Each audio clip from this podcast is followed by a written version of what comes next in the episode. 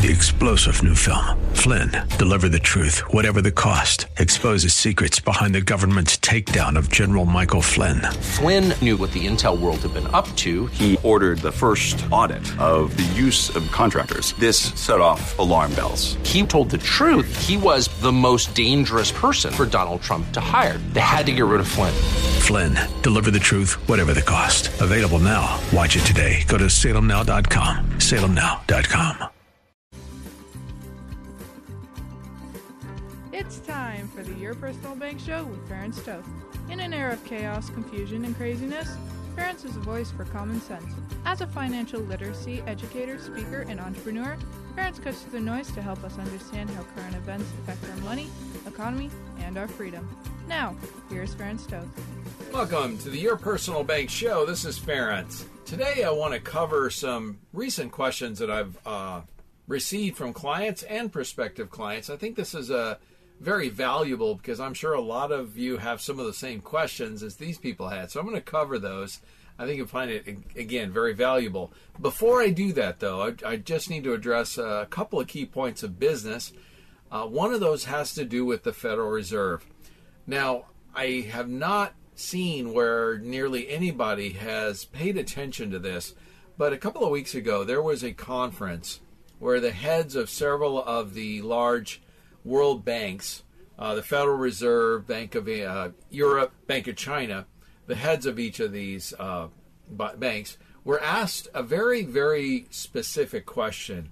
And that question was this Do you have any plans, or are there any plans to reduce interest rates anytime the rest of this year? Now, they meant 2023, is what the question was referring to.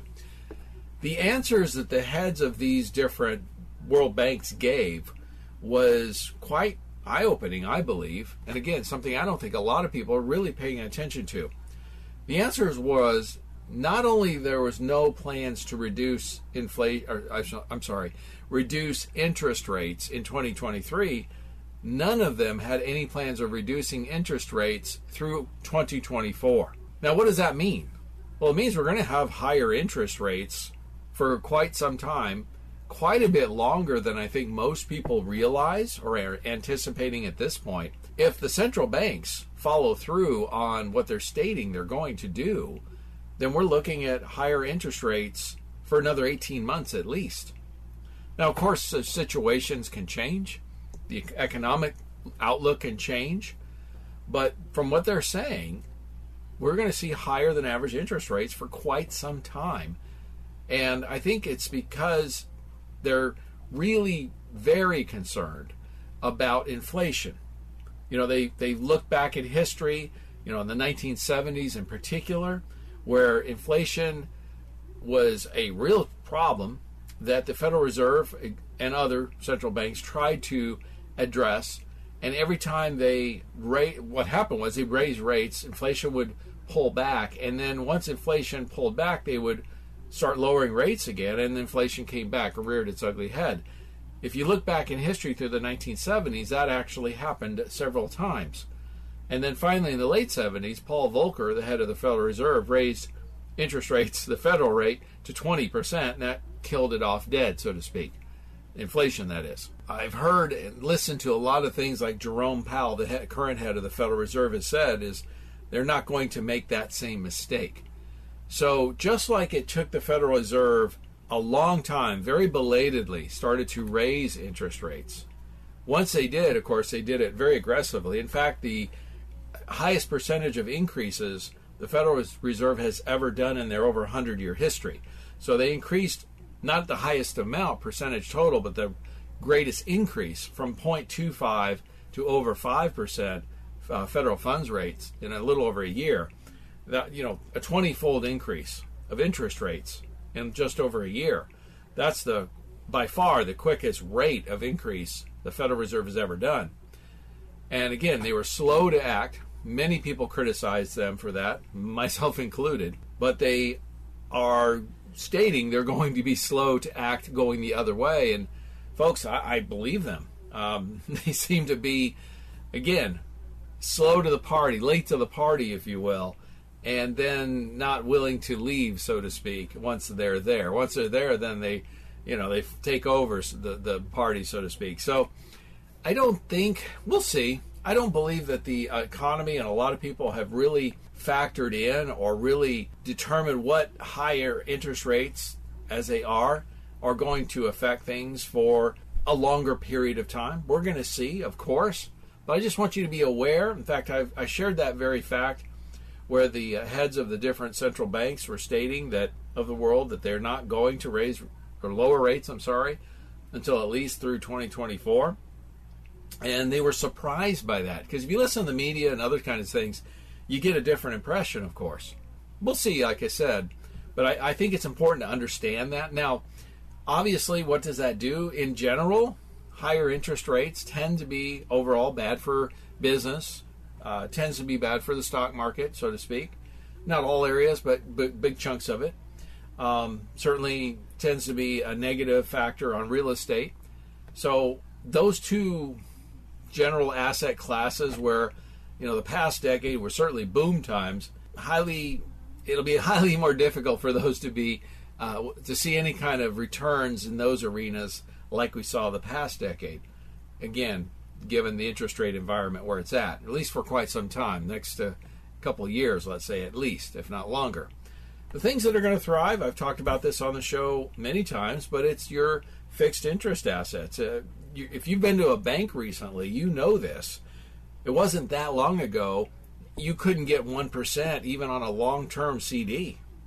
And today, you know, you can get 4 4% plus, okay, on savings accounts, money markets and all that. So banks have already those fixed interest assets have dramatically changed their returns to customers. Everyone that i've talked to every expert eh, you know i've list, listening to and just looking at history shows that dividends with these insurance policies will be headed higher. They will head higher likely for the next number of years three to five years likely if not longer.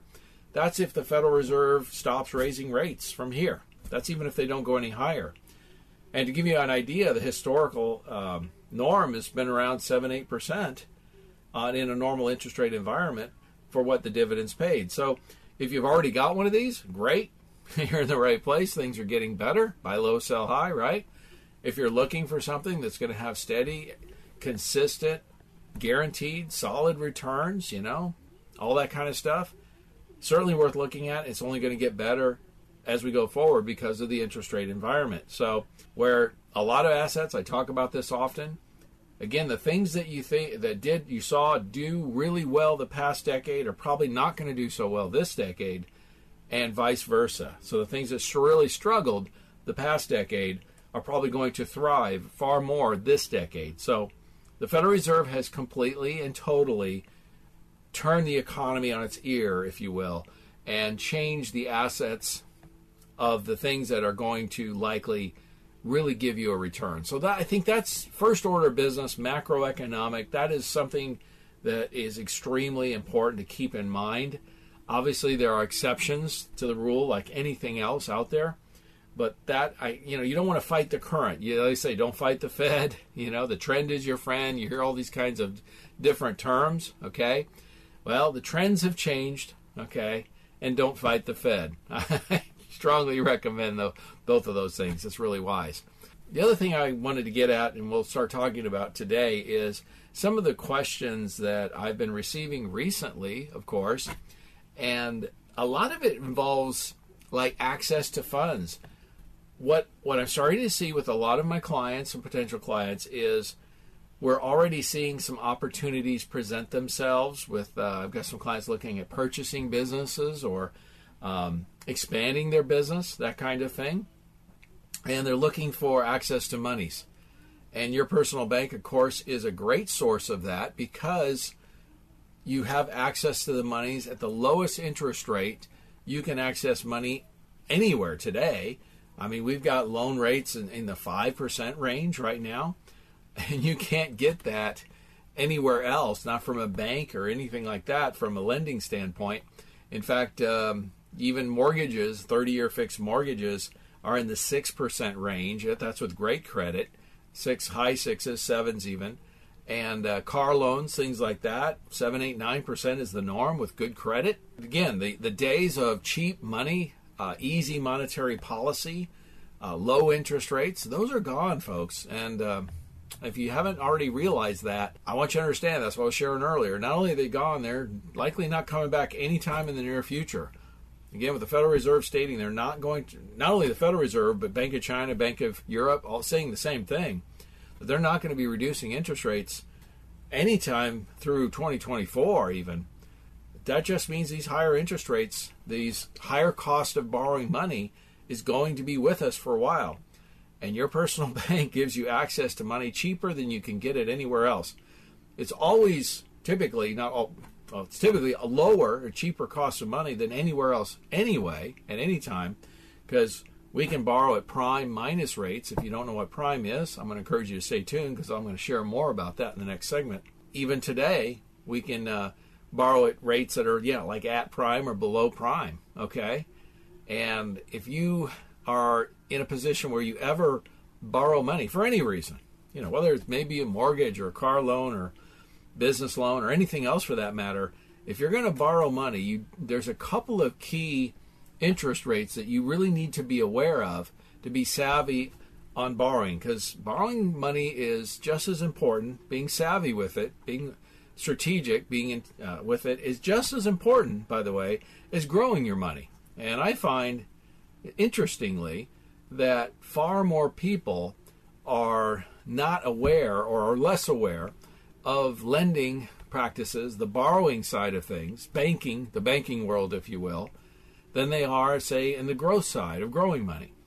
Both are equally important. Both need to be understood and understood well to be successful with your financial and money management.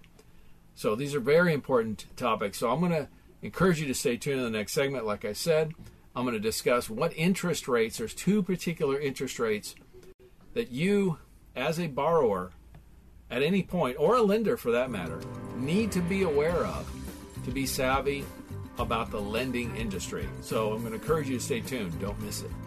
Stay tuned for more common sense from Ferenc. For more information, contact Ferenc at 866 268 4422 or yourpersonalbank.com. That's 866 268 4422.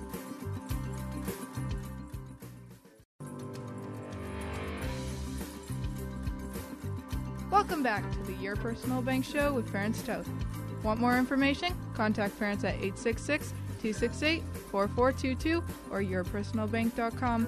That's 866 268 4422. Now back to the show with Ferenc Toth. Welcome back to the Your Personal Bank Show. This is Ferenc, and what I was discussing in the first segment and really leading into is understanding the lending side of money, the borrowing side.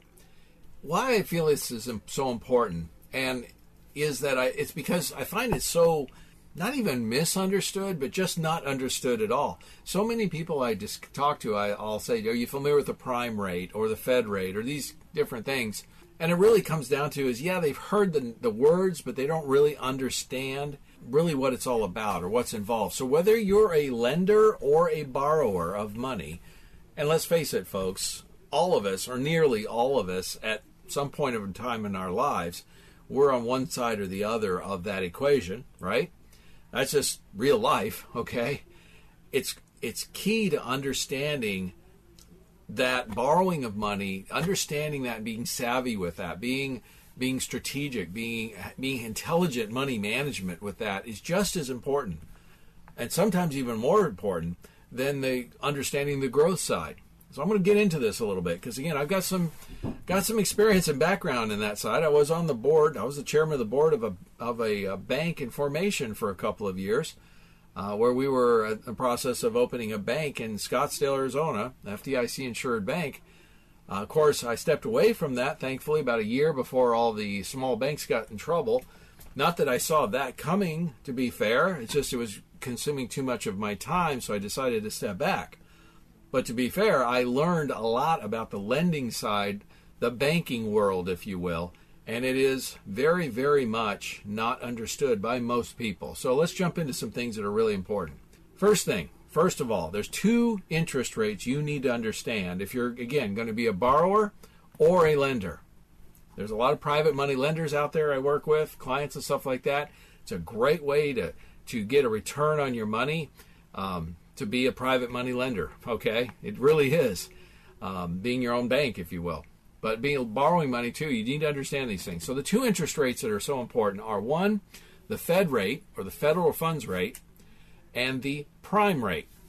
Now, the federal fund rate, funds rate is the one that we hear about. The Federal Reserve talks about all the time, where you know the Fed raises or lowers rates by a quarter point or half a point, this kind of thing. It's been in the news a lot the past year. Okay, to give you an idea, the federal funds rate was 0.25 about a little over a year ago. We're talking about early 2022. It was 0.25%. And what that meant is that's the rate that the Federal Reserve set that banks borrow money from each other, or also known as the overnight lending rate.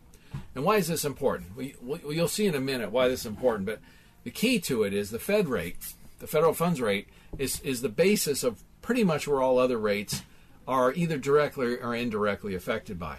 Okay, because the Federal Reserve is really the source of, of money in our economy. Right or wrong, I know there's a lot of arguments back and forth, and, and I agree with a lot of those, whether the Federal Reserve should be uh, really controlling our money or not.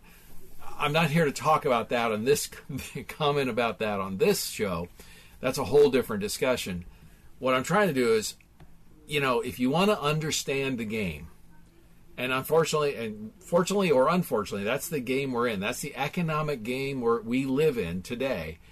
If you want to win, you have to understand the rules. My wife says that all the time. If you want to win the game, know the rules. Now, I'll give you a quick analogy. You can take some of the best athletes in the world, put them on a field or a court, throw a ball to them, and say, play, play ball. And what's the first question they're going to ask? Well, what are the rules?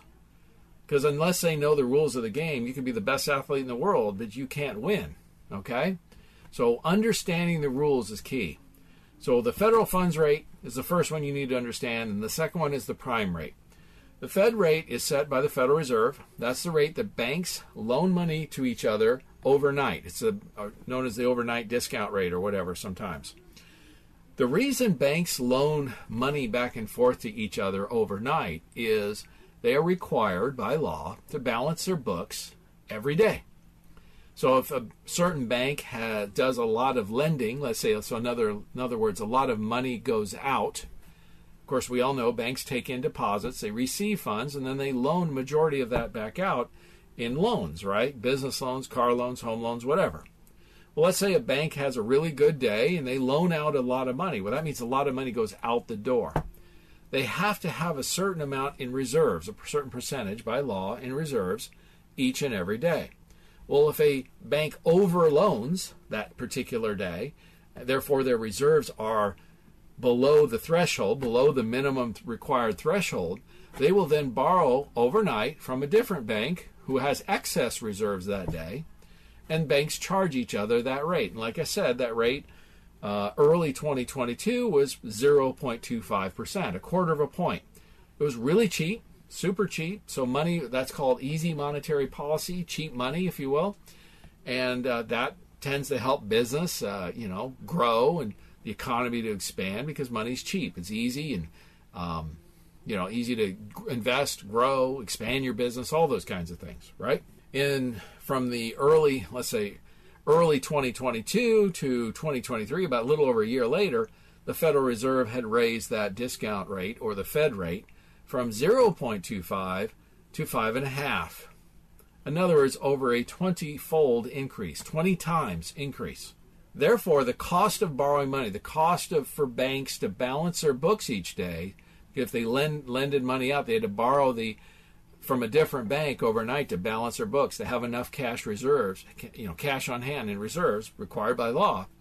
Well, the, the cost of that money, the cost of borrowing that money increased 20 fold. And there you go. Right there is a simple example of why the cost of borrowing higher interest rates increases the cost of money or the incre- increases the cost of borrowing. Okay? Now, the second interest rate to understand is known as the prime rate. It's called the Wall Street Journal Prime Rate. It's posted by the Wall Street Journal each month, and it takes an average of the top 30 banks in the United States and it averages out what the the average loan rate the banks charge to their you know to their good customers or customers with good credit. Now, t- traditionally, typically, the prime rate is about three percent or three points. I'm sorry, three points higher than the Fed rate. So if we go back to early 2022, like I stated earlier, the Fed rate was 0.25 percent. The prime rate was 3.25 percent, or in other words, three percent above the Fed rate. Why is that? Why is it 3% higher? Well, that's basically the spread or the profit that banks operate on. In other words, the Fed, the banks can access a Federal Reserve bank can access money from the Federal Reserve back then at a zero at a 0.25 percent rate, and then loan it out to you or I as a good customer at 3.25 percent, therefore making a three percent profit on that loan or on that mar- money. Again, when a lender lends money out, like a bank, they collect the interest, and it's the interest that's their profit. That's how they make money. And if they're charging 3% more than they're getting, than it costs them, they're keeping the difference, the spread, the positive arbitrage, positive cash flow, whatever you want to call it. Okay? And that's, that spread is 3%. That's the typical normal average. Now, when the Fed re- raised rates to federal rate to 5.5%, that's where you saw started to see the prime go up to 8.5%. That is why you see interest rates, borrowing rates, have gone up so much. Because again, the cost for a bank to borrow money is now about 5.5%, and they still have to make their 3% profit, so they're going to charge you and I, a good customer, around 8.5%. Now, there are exceptions to that here and there. It happens. But the reality is that's the norm. And so you can take a 30 year, here's another example a lot of people are aware of. You take a 30 year fixed mortgage. Now, they're not exactly correlated completely to the Fed rate or the prime rate, if you will, I should say, but they're really they're in in let's put it this way they're they're relatively the same, okay? And they give you idea again going back to early 2022 everybody knew you can get it with good credit. You could get around a three percent mortgage. We even saw some below three percent for a little while for a 30-year fixed mortgage. Somebody with good credit, and now those same mortgages are approaching seven.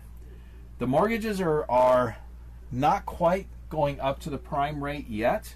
We'll see if that does happen, because part of it is there's a lag period. People were reluctant to say pay seven or eight percent on a, lock in a 30 year mortgage at that rate, and I understand why. It's it's to call it the sticker shock, right? You, you're used to seeing three percent, and now you see more than double. People balk at that and say no, I'm back off. So, in the mortgage industry, there is some discounting going on, just because of the reluctance of the consumer willing to um, pay that. Is what it boils down to. But in other areas like car loans and things like that, um, those changes, for the most part, have changed much quicker. Look, if you want to buy a car, and finance it today, you're probably looking at at least seven, probably eight or nine percent, depending on. That's with good credit, okay. So that's why that happens. That that that Federal Reserve rate and that prime rate correlate to each other, okay, both up and down.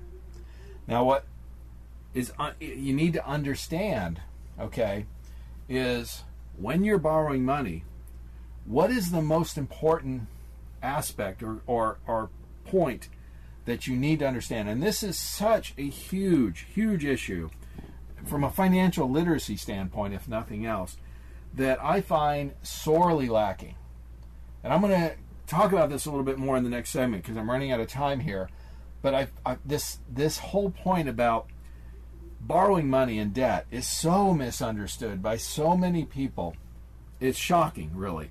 And so I want to try to cut through some of that and educate people and help them understand that all debt is not bad, for one. You need to understand the difference between consumer debt and strategic debt. And even with consumer debt, need to understand there are things you can do to mitigate that to minimize consumer debt, which is the type of debt that can get you in trouble financially. Strategic debt is where you can actually build wealth. So I'm going to get into in this next segment here. I'm going to discuss the difference between consumer debt and strategic debt. And I'm also going to touch on when you do have to take on consumer debt, bad debt, if you will. Many people will call it bad debt.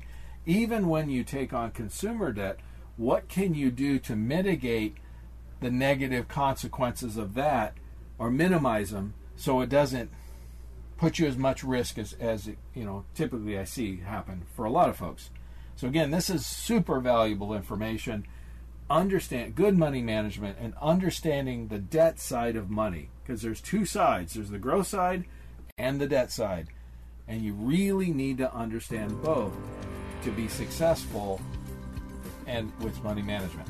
So don't miss it. This is going to be super important. Stay tuned for more common sense from Ferenc. For more information, contact Ferenc at 866 268 4422 or yourpersonalbank.com. That's 866 268 4422.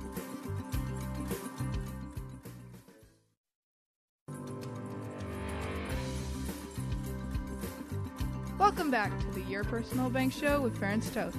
Want more information? Contact Ferenc at 866 268 4422 or yourpersonalbank.com. That's 866 268 4422. Now back to the show with Ferenc Toth. Welcome back to the Your Personal Bank Show, and this is Ferenc. And I'm going to dive into a topic here, as I stated in the last segment, and that is debt and understanding consumer debt versus strategic debt, and then also how to mitigate or minimize your consumer debt even if and when you have to address it. And I, I this is super important because again, understanding the debt side of money is just as important as understanding the growth side of money if you're going to truly master money management and be successful in that. Okay. First of all, I want to dispel a couple of myths that I run into every week. There's we all know there's a lot of people out there talk about getting out of debt all the time you want to eliminate debt, and which many of us are taught that growing up and such. Is you debt is bad. Well, first myth I need to dispel is all debt is not bad, and I'm going to prove it here in a minute, and you'll see what I mean.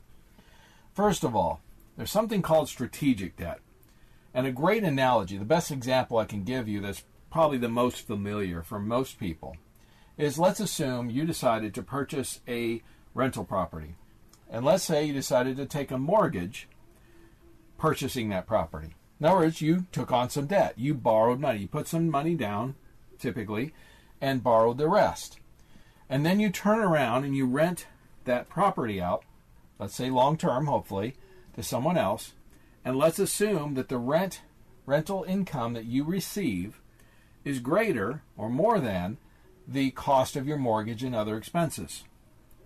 Now, most people understand that. That's called positive cash flow or positive arbitrage?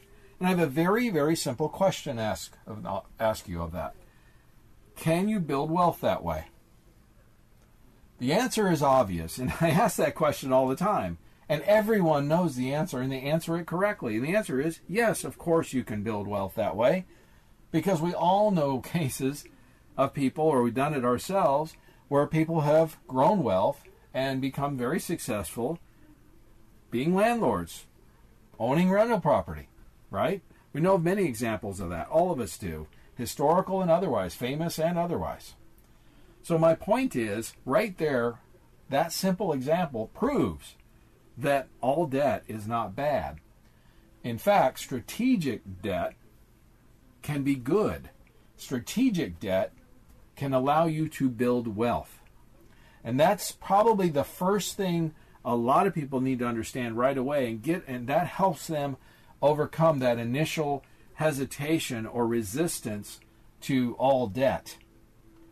You know it's almost it's an emotional thing with a lot of people. They'll just i'll be talking to this talking to them and they'll say oh i like your idea of the personal bank concept and earning the dividends. I like the tax benefits and all these other things. But when you talk about debt you know they just shy away and it's almost like it's almost like uh, you know, you don't want to touch. It's like touching a hot stove. You know what I mean? They don't want to go there because they're afraid of it. It's almost like an emotional, visceral, negative reaction because it's been beat into our heads.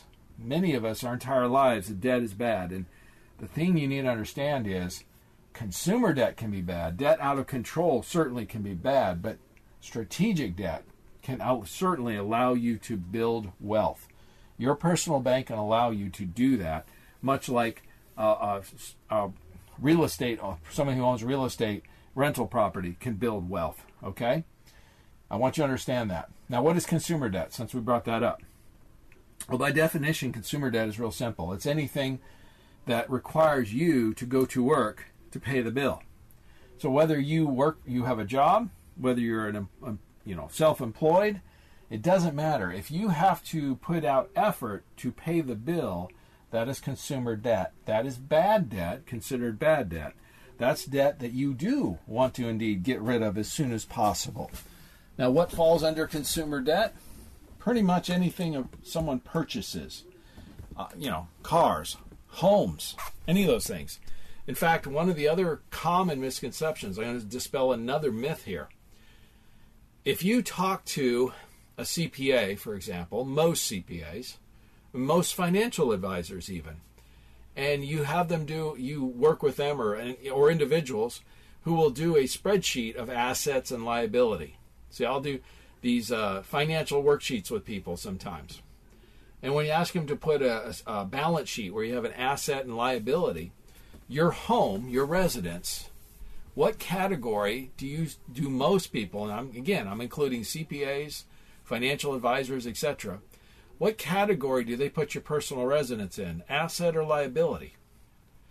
And the answer is most cases they put it in as an asset. And my point is really simple. If your property has a if you have a if it's paid for, yes, it's an asset. If it's a has a mortgage against it, if it has a loan against it, it's a liability.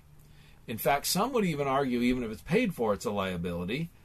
And it, that even comes from Rich Dad Poor Dad, Robert Kiyosaki, because does that property generate any income for you? And the answer is, in most cases, no. It's where you live, unless you're renting out a room or something like that you're not that property is not generating income, is it? In most cases, it is not. So as as uh, Robert Kiyosaki talks about in Rich Dad Poor Dad, that's something that eats you. It doesn't feed you. In other words, a better way to look at your asset sheet, your balance sheet, if you will, is does it, as he states, does it feed you or does it eat you? And again, in most cases, the vast majority, your personal residence is a liability. It's something that costs you money, does not generate money, even if it's paid for. You, you still have utilities, you still have um, you know property taxes, stuff like that, even if the property is paid for, right, and your personal residence. Now, look, I understand you have to have somewhere to live. We all do. We all need food, clothing, shelter, right? What you need to understand is that there is a cost to live. That's the reality of our society. You just it's hard to live for free, right? So there is an expense to live. But to put your property as an asset with true money management, under truly understanding money management, that's the first mistake, or one of the most common mistakes that I see made. Your personal residence, paid for or otherwise, is not an asset. It actually costs you cash flow, negative cash flow not positive cash flow. A rental property with a positive cash flow is the opposite. It is, as I stated earlier, it's an asset. Investments, things like that, to generate interest or dividends or whatever, of course, are are those are assets. Okay, those generate positive cash flow. Or you can have assets that increase in value. Okay, those those are they feed you. They're not eating you. So that's that's one of the other key points to understand about money management and debt is you can take on debt, like I stated earlier, and as long as your cost of borrowing is less than what you're earning, you're getting to keep the difference. That's called positive arbitrage or positive cash flow, which is what we talk about on the show all the time. Your personal bank allows you to take cash, put it into a policy, which now creates an asset you can borrow against and create positive cash flow because your cost of borrowing is less typically than your what you're earning. So you get to keep the difference. And that's where the opportunities start to open up. And that's where the opportunities to expand your money, for your money to continue to grow, that's where they come from. And I'll give you a couple of examples of some clients I've dealt with just in the last day or two. Um, these are both examples. Uh, one gentleman is looking at purchasing a business that's going to give him a positive cash flow. It's an established business. Looks like a good op. He feels like it's a good opportunity. Okay, and he wants to invest in that business to get that cash flow. Well, he has a couple of choices. He could take some monies he has from whatever investments he may have, whether it's in the bank or other in the stock market or anywhere else for that matter, and he could take that money and invest it in the business and get whatever that return is, positive cash flow that business generates. Okay? That's pretty straightforward. Most people understand that. But he he'd been he's listened to this show. He's a client. He has a personal bank policy, so he asked me, "Look, should I take my money from an, another asset or should I access the funds from the policy and invest in this business? And of course, the answer was take the funds from the policy because he has the opportunity now of borrow the cash in the policy is going to continue to grow. It's going to grow on a compound basis each and every year the rest of his life with guarantees, tax free, all that good stuff. And then he can borrow against it at a lower rate than what he's earning and take that money and invest in that business. Now, in his case, he told me his expected return, return on investment, is going to be about 10% annually, at least for the first couple of years, and he expects more than that by year three on. Let's just assume his return is 10%. Well, again, if he took some cash and just invested it, he would get his 10% return if that was the case. Or, if he puts it in the policy, then borrows against the cash in the policy and purchases that business, he's going to get his 10% return with the business either way. But he also picks up the ability to create positive arbitrage with the money he used to purchase the business. And let the average, by the way, historical is two to three percent annually, just so you know.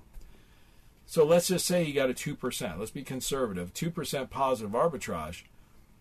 Therefore, the 10% he earned on the business, he also would pick up an extra 2% on the money used, the difference between the dividends he's earning minus the interest he was getting charged. So now he's making 12% on his money instead of 10. Heck, folks, even if it's 1%, 1% even if it's less than 1% positive arbitrage, it's still more money in your pocket doing it this way versus not doing so. You see the difference? You see what I'm trying to say? and again, this is all kind of ties into the same concept I've been talking about this whole show is understanding the power of lending, the power of debt, strategic debt, the power of strategic debt allowing you to grow wealth and even having your money grow, increasing the return, increasing the growth on your money beyond just whatever the investment's going to do. Banks certainly understand this. That's this is what the entire banking industry is built upon. And whether you like banks or dislike banks doesn't really matter. I think we can all agree that banks and banking are savvy about money in general. Yes, there's some exceptions. We all have heard about some of those recently. But the reality is, overall, banking, bankers are savvy about money.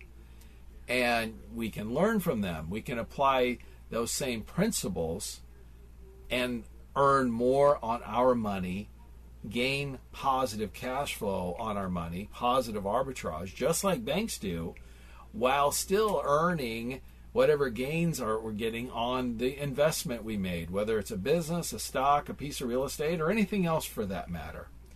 And that's what I'm trying to help every folks understand listening to the show is how you can do better, you can get increased, enhanced returns on your money over and above what you're doing already right now. Stay tuned. Next segment, I've got a few more examples I'm going to share with you, some questions with some recent uh, clients and prospective clients. So this will be great. You don't want to miss it. Stay tuned for more common sense from Ferenc. For more information, contact Ferenc at 866 268 4422 or yourpersonalbank.com. That's 866 268 4422.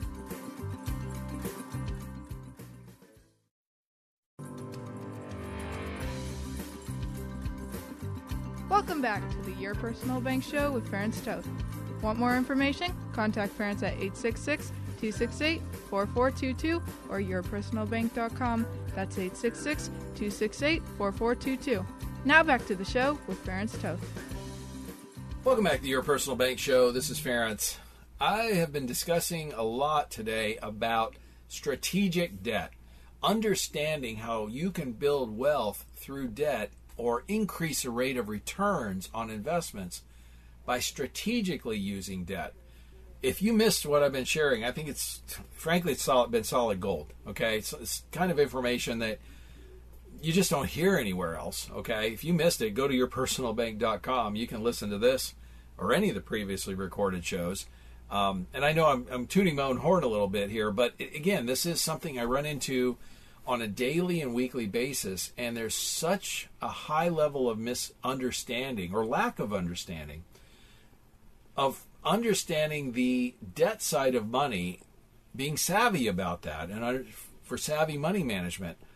Look, you can grow your money, that's all well and good, but understanding leverage, understanding the debt side of money can really, really enhance your money management skills and your results.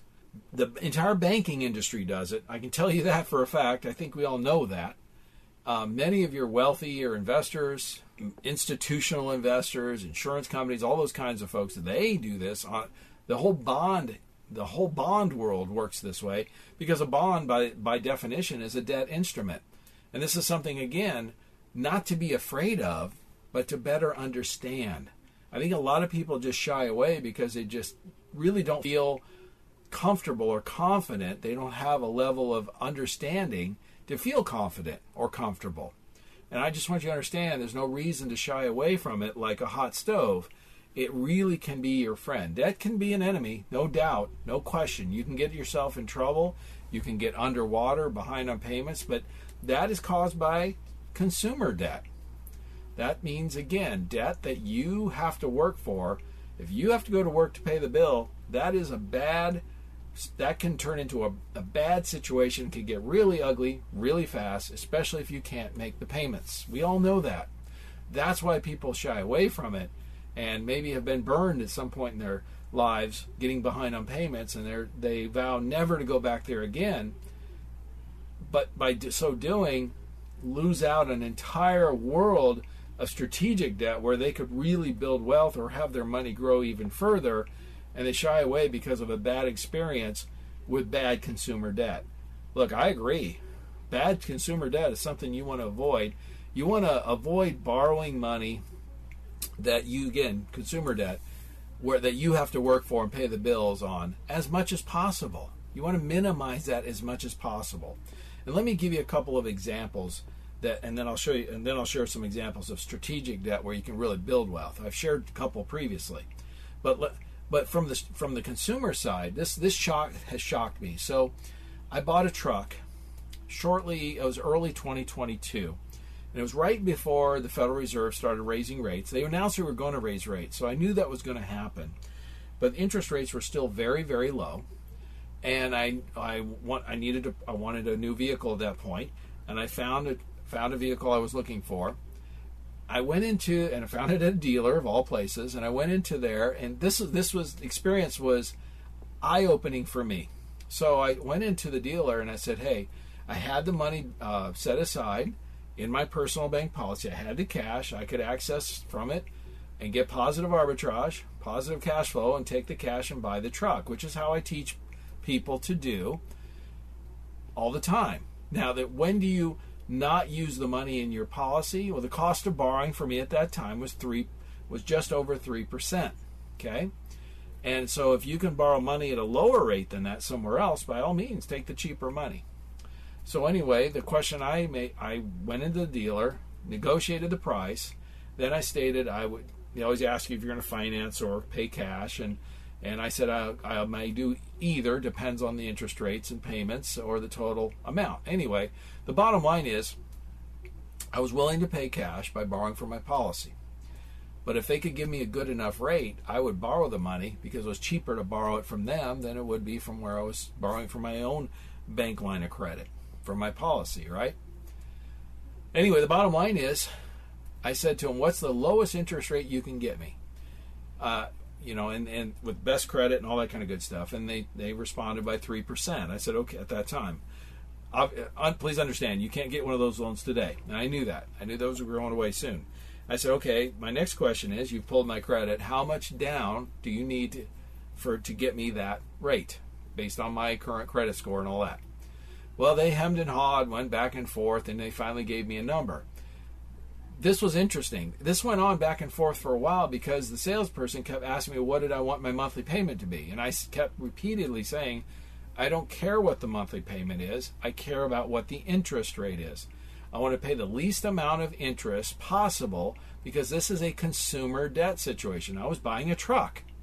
So, one of the things you can do is when you do take on some consumer debt, you know, we hear this all the time never borrow money, never take on consumer debt. Well, in the real world, sometimes it's not realistic, is it? Sometimes we have to borrow money if we want to buy a vehicle to be able to do that, or a, or a house for that matter, a place to live. Sometimes we got to take on some consumer debt, but you want to minimize the risk. You want to minimize, in other words, you want to minimize the interest that you're paying.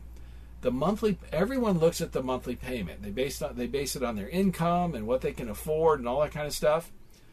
Folks, this is going to go fly against the entire, probably what you've heard ever about borrowing. And here's what I want you to understand: when you get when you get qualified for a loan, let's say to buy a house, the mortgage lender or whoever the lender is, or car, or anything else for that matter, they're determining what's the maximum amount they're willing to lend to you based on your income and your assets. Most people will go and then purchase that amount or, or close to it because they think they think of well the, if the bank's willing to lend me that much I, I might as well go for that much. No what you understand is it's a risk assessment done by the lender. The lender has determined that they're willing to loan you up to that amount beyond that anything higher than that amount that amount is too risky for them. They have a threshold. In other words their maximum threshold is that number. So let me just use an example. Let's say $500,000 was your maximum threshold to buy, borrow that a lender would lend to you to buy a house. I'm just using that as a number. I don't care if it's add a number, to, add a zero, take away a zero. That that doesn't matter. We're just using this as an example. Well, if you get qualified for a half a million dollar home, what do most people go do? Go buy the half million dollar home, right? Well, what what should you do? You should never go more than 80% of what you were qualified for. Why? Because that, that maximum number is the maximum threshold that lender was willing to risk. In other words, anything above that was too risky for the lender. It should be a, way, a red flag for you that it's too risky for you too. To try to go over that number is just too risky. The far the lower you are away from that number, the less your risk is of default. The less your risk is, is of a problem. So if you got qualified for a $500,000 loan, for example, you should never, ever actually borrow more than 400,000 or 80% of what you qualified for. I know it's not what most people do. I know it goes against conventional uh, what pe- conventional wisdom, but my question to you is simple. Do you want to be savvy about money management or not? So if you're going to take on consumer debt, understand consumer debt has risk. What if, what happens if you can't maintain that income? Job loss, uh, disability, economic situation, whatever that may be, health situation. You want to minimize that risk as much as possible to avoid those problems. Okay? That's a very, very good rule of thumb to go by in terms of consumer debt. All right? As we stated before. So, to finish my story, I guess I should finish this up. So, they had the hardest time, this car dealer, when I was talking about earlier, trying to figure out how to, you know, I kept saying, I want the lowest interest rate possible. I'll put whatever amount down I need to get that lowest interest rate because I'm willing to pay cash, but if you give me a better rate, then I can borrow money elsewhere. I'll borrow it from you. Well, they finally again gave me a number, and then it came back and forth, and finally they had me just sit down with the finance manager, and he was trying to understand what I was trying to accomplish Finally, it made sense to him. Finally, he understood. We made the deal, took care, and, and did the paperwork. And then I asked him a simple question. I said he uh, he'd been there about ten years as a finance manager, at a large car dealership, And I asked him a simple question, and I said, How many people have ever asked you that same question that I did is how much money down do I need to give you for this vehicle to get the lowest interest rate? He said, You're the first one in his 10 year plus year career. That was shocking to me. He goes, Every single person he ever talks to wants to know what the monthly payment is.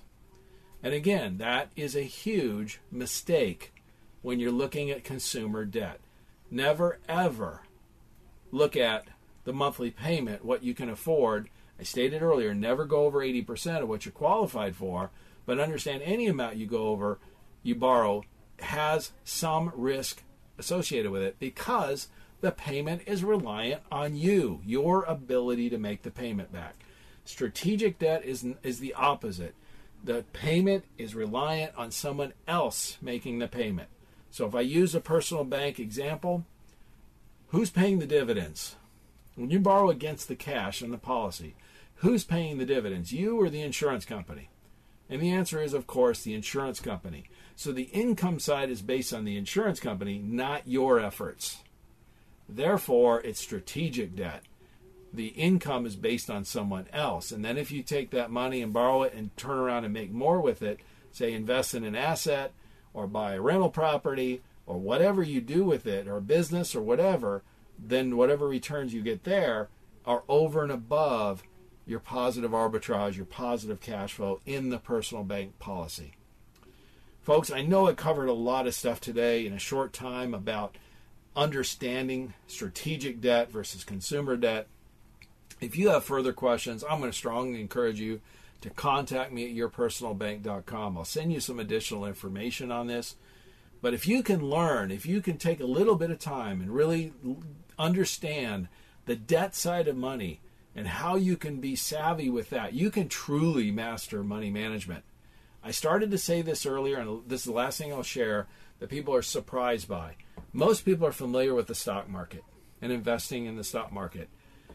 And that is all about growth and accumulation. You invest in a in a stock and hopefully or mutual fund or whatever, and hopefully it goes up in value. That's the bottom line.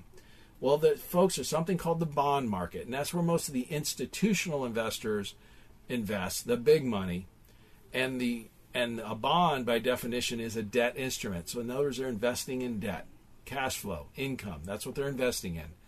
And folks, the bond market is far, far bigger than the stock market.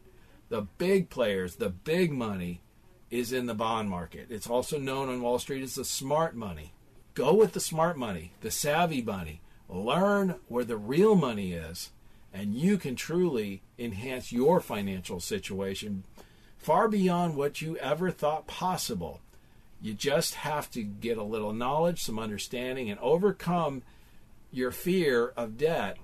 Again, it can be your master, it can be your enemy, but if you understand it, it can be one of the best things you ever did in terms of mastering money management and enhancing your financial future.